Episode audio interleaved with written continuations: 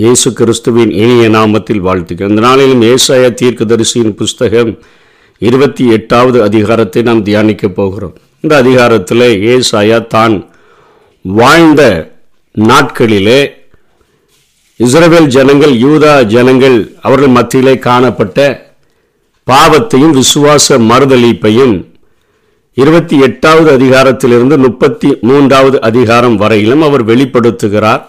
தேவனுடைய அந்த தண்டனையானது அவர்களை அழிப்பதற்கு ஏதுவாக இல்லாமல் அவர்கள் மனம் திரும்பி ஒரு மீதியான பரிசுத்தமுள்ள ஒரு கூட்டமாக உருவாவதற்கு ஏதுவாக இருந்தது என்று அவர் குறிப்பிடுகிறதை பார்க்கிறோம். முதல் வசனத்தில் இருபத்தி எட்டாம் அதிகாரத்தில் எப்ராஹிமினுடைய வெறியரின் பெருமையான கிரீடத்துக்கு ஐயோ! மதுபானத்தால் மயக்கமடைந்தவர்களின் செழிப்பான பள்ளத்தாக்கு உடைய கொடுமுடியின் மேலுள்ள அலங்கார ஜோடிப்பு வாடிப்போகிற புஷ்பமே என்று அவர் அங்கே சொல்லுகிறதை பார்க்கிறோம். ஒரு புஷ்பத்தை போல. அது பூத்து அருமையாக விரிந்திருக்கும் போது எவ்வளவு பார்ப்பதற்கு அழகாக இருக்கும். அவர்களுடைய ஆவிக்குரிய வீழ்ச்சியின் நிமித்தமாக அவர்கள் ஒரு வாடி போகிற புஷ்பத்தை போல அவர்கள் காணப்படுகிறார்கள் என்று சொல்லி அவர் இங்கே அதிகாரத்தை தொடங்குகிறதை பார்க்கிறோம். நான்காம் வசனத்திலையும் அதை அப்படியே சொல்லுகிறார். செழிப்பான பள்ளத்தாக்குடைய கொடுமுடியின் மேலுள்ள அலங்கார ஜோடிப்பாகிய வாடிய புஷ்பம் பருவ காலத்துக்கு முன் பழுத்ததும் காண்கிறவன் பார்த்து அது தன் கையில் இருக்கும் பொழுதே விழுங்குகிறதுமான முதல் கனியை போல இருக்கும். பார்த்த உடனே இது இப்பதான் முதல் கனி. அதை நம்ம சாப்பிடணும்னு சொல்லி சாப்பிட்டு விழுங்குகிறது போல அவனுடைய நிலைமையானது இருக்கும். காரணம் என்ன? அவன் மதுபானத்தினால வெறி கொள்ளுகிறவனாக. அந்த மதுபானத்தினால வெறி கொள்ளுகிறவன் பெருமை மிகுந்த ஒரு கிரீடத்தை அணிந்திருக்கிறவனாக அவன் இருக்கிறான். அவனுக்கு நான் தான் ஒரு அலங்காரமான முடியும் ஒரு கிரீடம் மகிமையான கிரீடமாக நான் இருக்க வேண்டும் என்று நினைக்கிறேன். ஆனால் அவன் பெருமையை தனக்கு அலங்காரமாக வைத்துக் கொள்ளுகிறான் என்று சொல்லி அங்கே வட இசுரவேலரை குறித்தும் கீழே அந்த இப்ராஹிமினர் என்று சொல்லுகிறவர்கள் வட இசுரவேலர்களை குறிக்கிறது. கீழே அவர் யூதாவை குறித்தும் அப்படியே பேசுகிறார். யூதாவிலும் என்ன பாவம் காணப்படுகிறது? அவர்களும் மதுபானத்தினால முயங்கி அவர்களும் இப்படிப்பட்ட காரியத்திலே வாழ்கிறார்கள். ஆமோசும் நான்காம் அதிகாரம் ஒன்றாம் அதிகாரம் ஒன்றாம் வசனத்திலும் ஆறாம் அதிகாரம் ஆறாம் வசனத்திலும் இவைகளை அவர் குறிப்பிடுகிறார். சமாரியாவின் மலையில் உள்ள பாசானின் மாடுகளே நீங்கள் இந்த வார்த்தைகளை கேளுங்கள். தருத்திரரை ஒடுக்கி எளியவர்களை நொறுக்கி அவர்களுடைய எஜமான்களை நோக்கி நாங்கள் குடிக்கும்படிக்கு கொண்டு வாருங்கள் என்று சொல்லுகிறீர்கள். பெரிய பாத்திரங்களில் மதுபானத்தை குடித்து சிறந்த பரிமள தைலங்களை பூசிக்கொள்ளுகிறீர்கள் என்று சொல்லி இங்கே ஆமோசும் இந்த காரியங்களை உறுதிப்படுத்துகிறதை நாம் பார்க்கிறோம். நீதிமொழிகள் இருபத்தி மூணாம் அதிகாரம் முப்பத்தி ஒன்றிலிருந்து முப்பத்தஞ்சு வரை ஒருவர்கள் மதிமயங்கி இருந்தால் எப்படி இருப்பாங்கன்னு சொல்லி அங்கே சாலமோன் குறிப்பிடுகிறார். மதுபானம் இரத்த வர்ணமாய் இருந்து பாத்திரத்தில் பளபளப்பாய் தோன்றும் பொழுது நீ அதை பாராதே. அது மெதுவாய் இறங்கும் முடிவில் அது பாம்பை போல கடிக்கும். விரியனைப் போல தீண்டும் என்று சொல்லி கீழே அவர்கள் அடித்தார்கள். எனக்கு நோகவில்லை என்று சொல்லுகிற அளவிற்கு ஒரு சுரணை இல்லாத ஒரு வாழ்க்கையாக அது மாறிவிடும். ஆண்டவருடைய பிள்ளைகளுக்கு எபேசியர் ஐந்தாம் அதிகாரம் பதினெட்டாம் வசனத்தில் சொல்லுகிறத நீதிமான் மதுபான வெறி கொள்ளாமல் பரிசுத்த ஆவினால நிறைந்து களி கூற வேண்டும் என்று இங்கே வேதம் குறிப்பிடுகிறது. இப்படிப்பட்ட பாவத்தில் இஸ்ரவேல் மக்களும் யூதாவில் உள்ள ஆசாரியர்களும் தீர்க்கதரிசிகளும் ஜனங்களும் இப்படிப்பட்ட பாவத்தை செய்கிறபடினால ஆண்டவர் ரெண்டாம் வசனத்தில் சொல்றாரு என் கையில் ஒரு ஆயுதத்தை வைத்திருக்கிறேன். இதோ திராணியும் வல்லமையும் உடைய ஒருவன் ஆண்டவரிடத்தில் இருக்கிறான். அவன் கல்மலை போலவும் சங்கார புசல் போலவும் புரண்டு வருகிற வெறும் போ வெறு பெரு வெள்ளம் போலவும் வந்து கையினாலே அதை தரையிலே தள்ளி விடுவான் என்று சொல்லுகிறார். என்ன? அழிச்சிட மாட்டான் முற்றிலும் அழிச்சிட மாட்டான் ஆனால் என்ன செய்வான்னா உங்கள் வாழ்க்கையில் அவன் ஒரு கல்மடை போல ஒரு சங்கார புசல் எப்படி உயிர் சேதத்தை ஏற்படுத்துகிறதோ அப்படி ஒரு உயிர் சேதத்தை ஏற்படுத்துகிற சங்கார புசல் போல புயல் போல பெருவெள்ளத்தை போல பெருவெள்ளம் அடித்து இழுத்துட்டு போயிருமே எதை எதெல்லாம் கொண்டு போகுதுன்னு தெரியாதோ அப்படிப்பட்ட காரியத்தை செய்யக்கூடிய ஒருவனை என்னுடைய கைகளிலே நான் வைத்திருக்கிறேன் என்று சொல்லுகிறான். இந்த அதிகாரத்தில் ஏசாயா தன்னுடைய ஜனங்கள் எதை புரிந்து கொள்ள வேண்டும் என்று சொல்லி விரும்புகிறார் என்றால் எகிப்துக்கு நீ அதனுடைய ஆதரவை தேடி அதனுடைய நிழலில் ஒதுங்காத அதே போல அசீரியனை பகைக்காத என்கிற காரியங்களை இந்த இரண்டு பேருக்கும் அவர் சொல்லி கொடுத்தா அவங்க என்ன சொல்றாங்க? பத்தாம் வசனத்துல கற்பனையின் மேல் கற்பனையும் கற்பனையின் மேல் கற்பனையும் பிரமாணத்தின் மேல் பிரமாணமும் பிரமாணத்தின் மேல் பிரமாணமும் இங்கே கொஞ்சமும் அங்கே கொஞ்சமும் என்கிறார்கள். எப்படின்னா அவர்களுடைய வாழ்க்கையில நமக்கு இன்றைக்கு பைபிள் கொடுக்கப்பட்டது போல அவர்களுடைய கரங்களில் எல்லாரிடத்திலும் நியாயப்பிரமாணம் இருப்பதில் அவர்கள் கூடி வரும் பொழுது அவர்களுக்கு நியாயப்பிரமாணம் படிக்கப்படும். அந்த நியாயப்பிரமாணம் முழுவதும் படிக்கப்படாது. கொஞ்சம் கொஞ்சம் அவர்களுக்கு சொல்லிக் கொடுக்கப்படும். ஏனென்றால் இயேசு கிறிஸ்து வாழ்ந்த நாட்களிலே அந்த ஆலயத்தில் ஆண்டவர் தன்னை குறித்து எழுதியிருக்கிற ஒரு பகுதியை எடுத்து அவர் வாசித்து விட்டு அவர் அமர்ந்த பொழுது அங்கே இருக்கக்கூடிய எல்லாருடைய கண்களும் அவர் மேல நோக்கமாக இருந்தது என்று சொல்லி பார்க்கிறோம். அதாவது பத்து கற்பனைகள். பிரமாணம் என்பது நியாயப்பிரமாணம். அதில் சொல்லப்பட்ட அறுநூத்தி இருபத்தி மூணு கட்டளைகளில் கொஞ்சம் கொஞ்சம் பகுதிகளை அவர்களுக்கு சொல்லிக் கொடுத்து அவர்கள் கீழ்ப்படுகிறதற்கு ஏதுவாக அங்கே ஆசாரியர்கள் அவர்களை வழிநடத்த வேண்டும். ஒரு ராஜா ஒரு பிரதியை தன்னுடைய கரங்களிலே வாங்கி அவன் அதை படிக்க வேண்டும்.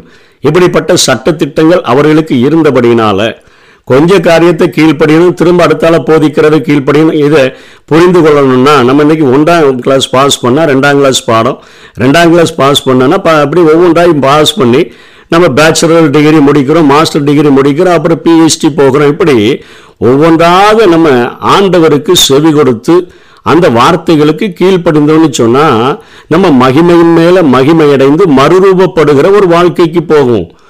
கிறிஸ்துவுக்குள்ளாக அவருடைய சரீரத்தினுடைய வளர்ச்சிக்கு தக்க பூரண புருஷர்களாக நாம் மாற்றும்படியாக வேதம் நமக்கு போதிக்கப்படுகிறது. அவர்களுக்கும் அப்படிப்பட்ட காரியங்கள் இங்கே கொஞ்சம் அங்கே கொஞ்சம் போதிக்கப்பட்ட போதிலும் கூட. அவர்கள் சொல்லுகிறார்கள் இது எங்களுக்கு புரியல அப்படின்னு சொல்றாங்க. ஏன்னா அவர்கள் ஆவிக்குரிய வீழ்ச்சியில மதிமயங்கி இருந்தபடியினால இவைகள் புரியல. இவைகளுக்கு புரியாதது போல நடித்து கொண்டு செவி கொடுக்க மனம் இல்லாம இருக்கிறபடியினால ஆண்டவர் அவர்களுக்கு இன்னொரு தண்டனையை இந்த அதிகாரத்தில் சொல்லுகிறார். பரியாச உதடுகளினாலும் அந்நிய பாஷையினாலும் இந்த ஜனத்தோட பேசுவார் என்று சொல்லி ஏசாய சொல்றார். என்ன? எசைக்கிய ராஜா அங்கே தன்னுடைய ஆட்களை அங்கே முற்றுகையிட்டிருக்கிற சனகரிப்பினுடைய இராணுவத்திற்கு அனுப்பும் பொழுது ரப்சாக்கி சொல்லுகிற வார்த்தைகள் அத்தனை பரியாசமுள்ள வார்த்தைகளை பேசுகிறான். இசைக்கு அவங்கள மந்திர ஆலோசனையினால உங்களை ஏமாற்றி உங்களை எல்லாம் வஞ்சிக்க பார்க்குறான். எங்கள் தெய்வத்துக்கு முன்பாக நீங்கள் ஒன்றும் செய்ய முடியாது என்று சொல்லி பரியாசம் பண்ணுகிறார்கள். அந்நிய பாஷைகள் என்பது அவர்கள் அசீரிய மொழியிலும் அவர்கள் மற்ற மொழிகளிலும் இவர்களிடத்தில் பேசுகிறார்கள். வேணுக்குமே அவங்க யூத மொழியிலும் இவர்களோடு கூட பேசுகிறார்கள்.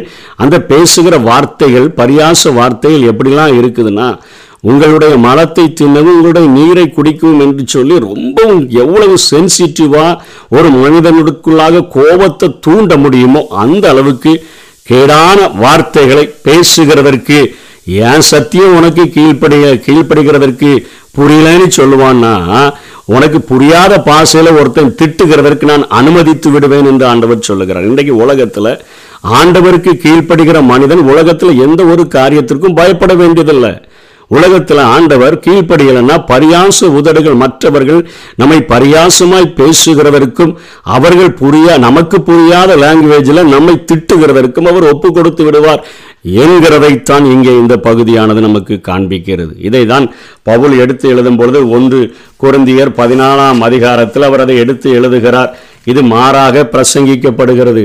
பரியாச உதடுகள் அந்நிய பாஷைகள் என்று சொன்ன உடனே அதுக்கு அடுத்த வசனத்தை எடுத்துக்கொள்கிறார்கள். இதுவே நீங்கள் இழைத்தவனை இழைப்பார பண்ணத்தக்கதாக தக்க இழைப்பார்கள். இதுவே ஆறுதல் என்று அவர்களுடனே அவர்கள் சொன்னாலும் கேட்க மாட்டோம் என்கிறார்கள். இது நீ கொஞ்ச நேரம் கஷ்டத்தில் இருந்தனா அந்நிய பாஷையை பேசி கொண்டிருந்தால் உனக்கு இலைப்பாறுதல் கிடைக்கும் என்று சொல்லி அந்நிய பாஷைகள் பேசி ஆண்டவரோடு கூட ரகசியங்களை பேசுகிறது தவறல்ல. அந்த கிருபைகளை பெற்றுக்கொண்டு அதிகமான நேரம் பேசுகிறதும் தவறல்ல. ஆனால் இந்த இடத்துல ஏசாயா ஐயோ போட்டு சொல்லுகிற காரியம் என்ன? அதைத்தான் பதினோராம் வசனத்தை மாத்திரம் பவுல் எடுத்து எழுதுகிறார். ஒன்று குருந்தியர் பதினாலு இருபத்தொன்னு இருபத்தி ரெண்டில் அந்நிய பாசை அவிசுவாசிகளுக்கு அடையாளம் என்று சொல்லுகிறார். அதாவது அது மனுஷர்களுக்கு ஒரு நியாய தீர்ப்பை போன்றது என்று அவர் அங்கே சொல்லுகிறதை நாம் பார்க்கிறோம். மறுப மறு பாசைக்காரராலும் மறு உதடுகளாலும் இந்த ஜனத்திடத்தில் பேசுவேன். ஆகிலும் அவர்கள் எனக்கு செவி கொடுப்பதில்லை என்று கர்த்தர் சொல்லுகிறார் என்று வேதத்தில் எழுதியிருக்கிறதே. அப்படி இருக்க அந்நிய பாஷைகள் விசுவாசிகளுக்கு அடையாளமாக இராமல் அவிசுவாசிகளுக்கு அடையாளமாக இருக்கிறது என்று பதில் குறிப்பிடுகிறது. ஒரு நியாய தீர்ப்பு அவிசுவாசிகளுக்கு வரும் என்கிற ஒரு காரியத்தை அவர் சொல்லுகிறார். பரியாச உதடுகள் அந்நிய பாஷைகள் இது இலைப்படைந்தவனை இலைப்பார பண்ணத்தக்க என்பது இது எதிர்வினையில் எழுதப்பட்டிருக்கிறது. எப்படி? பிரசங்கியில வாலிபனே உன் வாலிப பிராயத்தில் உன் சிருஷ்டிகரை நினைவென்று சொல்லுகிற வேதமானது உன்னுடைய கண்ணின் வழிகளிலும் நெஞ்சின் காட்சிகளிலும் கண்ணின் காட்சிகளிலும் நெஞ்சின் வழிகளிலும் நட ஆனாலும் இவை எல்லாவற்றின் நிமித்தம் தேவன் உன்னை நியாயத்தில் கொண்டு வந்து நிறுத்துவார் என்று அறி என்று ஒரு எதிர்மறையான காரியத்தை சொல்லி நட ஆனால் நிறுத்துவார். அதே போலத்தான் இங்கே நீ இப்படிப்பட்ட காரியங்கள் இங்கே கொஞ்சம் அங்கே கொஞ்சம் அப்படின்னு எழுதியிருக்கிற ஏன்னா பதிமூணுலேயும் அதே வார்த்தைகளை தான் சொல்கிறாரு இங்கே கற்பனையின் மேல் கற்பனையும் கற்பனையின் மேல் கற்பனையும் பிரமாணத்தின் மேல் பிரமாணமும் பிரமாணத்தின் மேல் பிரமாணமும் இங்கே கொஞ்சம் அங்கே கொஞ்சமுமாக இருக்கும் என்று சொல்லி ஆகையால் எருசலேமில் உள்ள இந்த ஜனத்தை ஆளுகிற நிந்தனைக்காரரை கர்த்தருடைய வார்த்தையை கேளுங்கள் அதற்கு செவி கொடுங்கள் என்று சொல்லப்படுகிறது. காது எல்லாருக்கும் கேட்க தான் செய்யும். ஆனால் செவி கொடுக்க சேர்வதே நலம் என்று சொல்லுகிறத ஆகவே கேட்கும்படியாக செவி கொடுக்கும்படியாக இவைகள் சொல்லுகிறது. ஆகவே ஆண்டவர் உனக்கு புரியாத மக்கள் மத்தியில் உன்னை கொண்டு போய் விட்டுருவாரு. அவர்கள் தங்களுடைய பாஷையில் உன்னை கேவலமாக திட்டி தீர்த்து விடுவார்கள் என்கிற தண்டனையை கொடுக்கிறார்.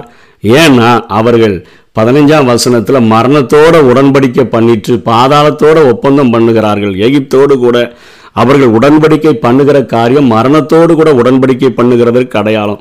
பாதாளத்தோட ஒப்பந்தம் பண்ற அதாவது உலகத்தோடு கூட ஒப்பிட்டு உலகத்தில் நிழல்ல வாழ நினைக்கிற மனுஷன் உலக மக்களினுடைய அரவணைப்பில் வாழ்கிற மனிதர்கள் மரணத்தோட உடன்படிக்கை பண்ணுகிறவர்களாகவும் பாதாளத்தோடு கூட ஒப்பந்தம் பண்ணுகிறவர்களாகவும் காணப்படுகிறார்கள். வாதை பெருவெள்ளமாய் புரண்டு வந்தாலும் அது எங்களை அணுகாதுன்னு சொல்றாங்க.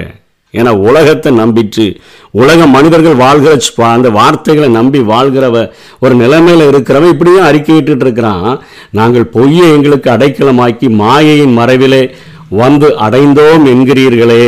பொய்யை எங்களுக்கு அடைக்கலமாக்கி என்பது ஆண்டவருடைய வார்த்தை. பொய்யை என்பது எகிப்தை உங்களுக்கு அடைக்கலமாக்கி கொண்டு.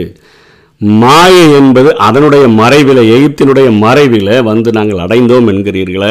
இந்த உலகத்தில் எந்த மனிதனுடைய நிழலில் வாழ்கிறவனுக்கும் அது பொய்யாகவும் மாயையாகவும் ஒரு பொய்யான ஒரு அடைக்கலமாகவும் ஒரு மாயையான மறைவிடமாகவும் தான் இருக்கும் என்று சொல்லி இங்கே ஏசாயா எச்சரித்து விட்டு அருமையான ஒரு வார்த்தை இங்கே சொல்லுகிறார். பதினாறாம் வசனத்தில் கர்த்தராய ஆண்டவர் உரைக்கிறதாவது இதோ அஸ்திபாரமான ஒரு கல்லை நான் சீயோனிலே வைக்கிறேன். அது பரீட்சிக்கப்பட்டதும் விலையேற பெற்றதும் திட அஸ்திபாரம் உள்ள மூளைக்கல்லாயிருக்கும். விசுவாசிக்கிறவன் பதறான். அந்த திட அஸ்திவாரம் உள்ள ஒரு இயேசு கிறிஸ்துவை நான் உங்களுக்கு அடையாளம் காட்டுகிறேன் என்று பிதா கூறுகிறது போல இங்கே ஏசாயா குறிப்பிடுகிறார். இன்றைக்கு சொல்லுகிறோமே நாம் யூஸ் பண்ணுகிற பொருட்களின் மேலே டெஸ்டட் ஓகே என்று எழுதப்பட்டது போல நூற்றுக்கு நூறு இவரை நம்பலாம். அப்படிப்பட்ட பரீட்சிக்கப்பட்டவரும் சோதிக்கப்பட்டவரும். அதே போல விலையேற பெற்றவர் அதுக்கு விலையே இல்லை. திட அஸ்திபாரம். நூற்றுக்கு நூறு இதில் நம்பி வீடு கட்டலாம் இந்த கல்லின் மேலே. அவ்வளவு உறுதியான அஸ்திபாரம் உடைய இயேசு கிறிஸ்துவை அடையாளம் காட்டிக்கொண்டு என் வாழ்க்கையை அவருடைய கரத்தில் ஒப்பு கொடுத்து என்னுடைய அஸ்திபாரம் என் ஆண்டவராகிய இயேசு கிறிஸ்துவே என்று சொல்லி அதன் மேலே என் வாழ்க்கையை கட்ட ஆரம்பிச்சேன்னு சொன்னால் என் வாழ்வில் பெருவெள்ளம் வந்தாலும் பெருங்காற்று அடித்தாலும் அது அந்த வீட்டின் மேலே மோதி அடித்தாலும் நான் கர்த்தருக்கு மேலாக கட்டியிருக்கிறபடினால எனக்கு ஒன்றும் ஆகாது அப்படின்னு சொல்லி விசுவாசிக்கிறவன் ஒரு பதறாத ஒரு வாழ்க்கையை வாழுவான் என்று சொல்லி இங்கே ஏசாயா குறிப்பிடுகிறான். அப்படி வாழ்கிற மனிதனுடைய வாழ்க்கையில நான் நியாயத்தை நூலும் நீதியை தூக்கு நூலுமாக வைப்பேன் அப்படின்னா ஒரு கட்டப்படுகிற கட்டடங்கள் நேராக அது சரியா கோணல் இல்லாதபடி நேராக இருக்கும்படியாக உயர எழும்பும் பொழுது தூக்கு நூலை பயன்படுத்தி அங்கங்கே அது தள்ளிக்கிட்டு இருக்காதபடி கரெக்டாக தட்டி கட்டப்படுவது போல ஒரு அருமையான மாளிகையாக அதை கட்டி எழுப்பப்படும் என்பதை இங்கே ஏசாயா குறிப்பிடுகிறார். அதனால மரணத்தோடு செய்த உடன்படிக்கை விருதாவாகி நீங்கள் பாதாளத்தோடு செய்த ஒப்பந்தமும் நிற்காதே போகும் வாதை புரண்டு வரும்போது அதன் கீழ் மிதிக்கப்படுவீர்கள். அதற்கு பதிலா உலகத்தின் மேலே வீடை கட்டுறதுக்கு பதிலா மண்ணின் மேலே வீடை கட்டுறதுக்கு பதிலாக மனிதர்கள் சொல்லுகிற சோசியம் அது இதுன்னு சொல்லி நல்ல காலம் பிறக்குதுன்னுலாம் அநேக காரியங்களை சொல்லி பாரம்பரியங்களையும் மற்ற காரியங்களையும் போதிக்கிறார்களே அதை விட்டு விட்டு ஆண்டவருடைய வார்த்தையை பிடித்து கொண்டு கிறிஸ்துவின் மேலே அஸ்திபாரத்தை இட்டு கட்ட ஆரம்பிச்சிட்டோம்னு சொன்னா நம்முடைய வாழ்க்கையில விசுவாசிக்கிறவன் பதறான் என்கிற காரியத்தை சொல்லி ஒரு பழமொழியை சொல்கிறாரு நீங்கள் இப்படி போறதுனால கால் நீட்ட படுக்கை நீளம் போதாது என்று இருபதாம் வசனத்திலையும் மூடிக்கொள்ள போர்வையின் அகலம் போதாது. இது அந்த நாட்களில் அவர்கள் யூஸ் பண்ண பா- வார்த்தை. நீ உலகத்துக்கிட்ட போய் நீ அடையா அடைக்கலம் கேட்டுட்டு இருந்தானா நீ படுத்திருக்கிற படுக்கையில் உன் கால் நீட்டுறதுக்கே நீளம் போதாது குட்டையான படுக்கையில் நீ படுத்திருப்பது போலவும் மூடிக்கொள்ள போர்வையின் அகலம் போதாது நீ? ஒரு சின்ன துண்டு எடுத்து மூடிட்டு கிடந்தா எப்படி இருக்குமோ? குளிர் கிளிர் எல்லாமே நம்மை தாக்குமே. அந்த நிலைமையில தான் உன் வாழ்க்கை இருக்கும் என்று சொல்லி இங்கே ஏசாயா எச்சரித்து விட்டு ஆண்டவரை ஒரு அருமையான ஒரு பில்டிங் இன்ஜினியராகவும் அக்ரிகல்ச்சரல் இன்ஜினியராகவும் இங்கே அடையாளப்படுத்துகிறார் நம்முடைய வாழ்க்கையில். எல்லாம் அறிந்த ஆண்டவர். நம்ம அவரை நினைக்கிறோம். வெறும் ஜெபம் பண்றதும் வேதம் வாசிக்கிறதும் தான் அவருக்கு தெரியும். வேற உலகத்துல ஒன்றும் தெரியாதுன்னு நினைக்கிறோம். ஒரு பில்டிங்கை கெட்டுகிறதற்கு ஒரு கல் மூளைக்கல் எவ்வளவு அது இன்றியமையாததோ அதே போல ஒரு மனிதனுடைய வாழ்க்கை உலக வாழ்க்கை கட்டப்படுகிறதற்கு கிறிஸ்துவின் மேல அஸ்திபாரம் இட வேண்டும் என்று சொல்லி மகா பெரிய உலகத்தில் இருக்கிற இன்ஜினியர்களை பார்க்கிலும் மிகப்பெரிய ஒரு ஆண்டவர் கட்டளையிடுகிறார். அதே போல எப்படியெல்லாம் போரடிக்கணும் எந்தெந்த நிலத்தில் எந்தெந்த பயிர்களை இட வேண்டும் என்று சொல்லியும் இங்கே ஆண்டவர் ஏசாயா மூலமாக தெளிவாக பேசுகிறார். அழகாக சொல்லுகிறார் எப்படி இப்படி அந்த இருபத்தி மூன்றாம் வசனத்திலிருந்து தெளிவாக சொல்லுகிறார். செவி கொடுத்து என் சத்தத்துக்கு கேளுங்கள். நான் சொல்வதை கவனியுங்கள். உழுகிறவன் விதைக்கிறதற்காக நாள்தோறும் உழுகிறது உண்டோ தன் நிலத்தை கொத்தி நாள்தோறும் பரம்படிக்கிறது உண்டோன்னா ஒருத்தன் ஒரு நிலத்தில் உழணும்னு சொன்னால் அவன் ஒரு நாள் அதை உழுவான் இன்னொரு நாள் அதை சமப்படுத்துவான். பரம்படிப்பது என்பது சமப்படுத்துவான். அவன் அதை மேலாக நிறவின பின்பு அதற்கேற்ற இடத்துல உளுந்தை தெளித்து அதற்கேற்ற இடத்தில் என்பது உளுந்து போடுற இடத்துல உளுந்தையும் சீரகத்தை தூவுற இடத்துல சீரகத்தையும் முதல் தரமான கோதுமையை தெளிக்கிற இடத்துல கோதுமையையும் வார்கோதுமையும் கம்பையும் அந்தந்த லேண்ட்ல போடுவான். அவனுடைய தேவன் அவனை போதித்து நன்றாய் அவனை உணர்த்துவான் என்று சொல்லிட்டு உளுந்தை எப்படி போரடிக்க கூடாது எப்படி போரடிக்கணும் என்கிற காரியத்தையும் சொல்லுகிறார். உளுந்து தூளத்தாலே போரடிக்கப்படுகிறது இல்ல தூளத்தாலேனா ஒரு இரும்பு கம்பியால் அதை போரடிக்கிறதுல சீரகத்தின் மேல வண்டிலின் உருளைகள் சுற்ற விடப்படுகிறது இல்லை உழுகிறதற்கு தான் வண்டிலின். அதான் வண்டிகளை அதனுடைய உருளைகளை சுற்ற விடுவாங்க ஆனா இங்க சீரகத்தின் மேல சுற்ற விட மாட்டாங்க உளுந்து கோலினாலும் உளுந்த ஒரு சின்ன ஒரு கோலினாலும் சீரகத்தை மிலாற்றினாலும் தடியினாலும் தான் அதை அடித்து பரம்படிப்பாங்க போரடிப்பாங்க அப்பத்துக்கு தானியம் இடிக்கப்படும் என்று சொல்லுகிறத இது வார்கோதுமை அப்பமானது ஒன்று நீளமாகவும் ஒன்று குட்டை குட்டையாகவும் ஒன்று அகலமாகவும் ஒரு ஒல்லியாகவும் இருக்கிற அப்பங்கள் ஒன்றாக உரல்ல போட்டு இடிக்கப்பட்ட பின்பு அது அப்பம் என்கிற ஒரு பெயரில் மாற்றப்படும் பொழுது அந்த குண்டாக இருக்கிற ஒல்லியாக இருக்கிற அல்லது நீட்டமாக இருக்கிற அப்படிப்பட்ட காரியங்களை பிரித்து எடுக்க முடியாதபடிக்கு அவைகள் மாறிவிடும் என்கிறதை இங்கே ஆண்டவர் குறிப்பிடுகிறதை பார்க்கிறோம். ஏசாயாவின் மூலமாக அப்பமாக மாற்றப்படும். இடைவிடாமல் அதை போரடிக்கிறதும் இல்லை. அவள் தன் ஒன்றிலின் உருளையால் அதை நசுக்குகிறதும் இல்லை தன் குதிரைகளால் அதை நொறுக்குகிறதும் இல்லை. அப்படின்னா ஆண்டவர் இந்த உலகத்தில் வாழ்கிற ஒவ்வொரு மனிதர்களும் அவர்கள் தாங்கக்கூடிய அளவுக்குத்தான் அவருக்கு சோதனைகளை அவர் அலோ பண்ணுகிறார். திராணிக்கு மிஞ்சி சோதிப்பதற்கு அவர் ஒரு நாளும் அவர் நமக்கு விட்டு கொடுக்கறதில்லை. ஏன்னா நம்மை அழிப்பதற்கு அல்ல நம்மை உருவாக்குகிறதற்காக நம்ம அந்த எப்படி அந்த ப- நம்ம இப்போ ஒரு வைக்கோல்ல இருந்து நெல்லை பிரித்து எடுக்கிறதற்கு எப்படி போர் அடிக்கிறோமோ வீட்டில் கொண்டு வைக்கோல் கட்டோட சேர்த்து நெல்லை வச்சு அதை நம்ம அவச்சு நம்ம சவைச்சு அதை அதை நாம் சமைத்து சாப்பிடுவதில்லை.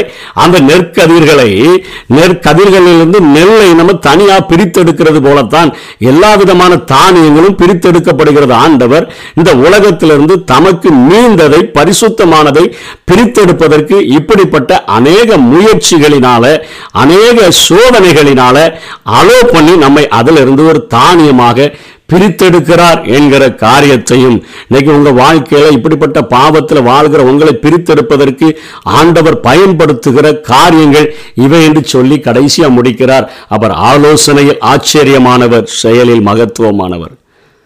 நடந்ததெல்லாம் நன்மைக்கு நம்முடைய வாழ்க்கையில் அவர் அனுமதிக்கிற எல்லா காரியங்களும் நமக்கு நன்மையாகவே முடியும் என்று சொல்லி இந்த காரியத்தை முடிக்கிறார். அவருக்கு தேவை ஒரு பரிசுத்த ஜாதியாக உன்னை உருவாக்க வேண்டும் என்பதை அதை உன்னுடைய வாழ்க்கையில் அவர் எப்படியும் நிறைவேற்றி முடித்து விடுவார் என்று சொல்லி இங்கே ஏசாயா முடிக்கிறார். ஆண்டவுடைய கரத்தில் நம்மை ஒப்பு கொடுப்போம். பரிசுத்தமாய் வாழ்கிறதற்கு எங்களை அர்ப்பணிக்கிறோம். எங்களிலே புடமிடுகிறதற்கு நீர் அனுமதிக்கிற எல்லா காரியங்களையும் நாங்கள் பொறுத்து கொண்டு சகல சகலமும் நன்மைக்கேதுவாக நடக்கிறது என்பதில் உறுதியாக இருந்தோன்னு சொன்னால் உம்முடைய கரங்களில் பயன்படுகிற ஒரு பாத்திரமாக நாங்கள் பயன்பட முடியும். அப்படிப்பட்ட கிருபைகளை இந்த நாளிலே ஆண்டவர் நமக்கு தந்தருள்வாராக. ஆமை அலை மூளை கல்நீரையா தலை சாய்க்கும் கல் நீரையா? மூளை கல் நீரையா தெய்வத்தே இது வானத்தின் வாசல். என் ஏசையா ஆசீர்வாதத்தின் வாசல்.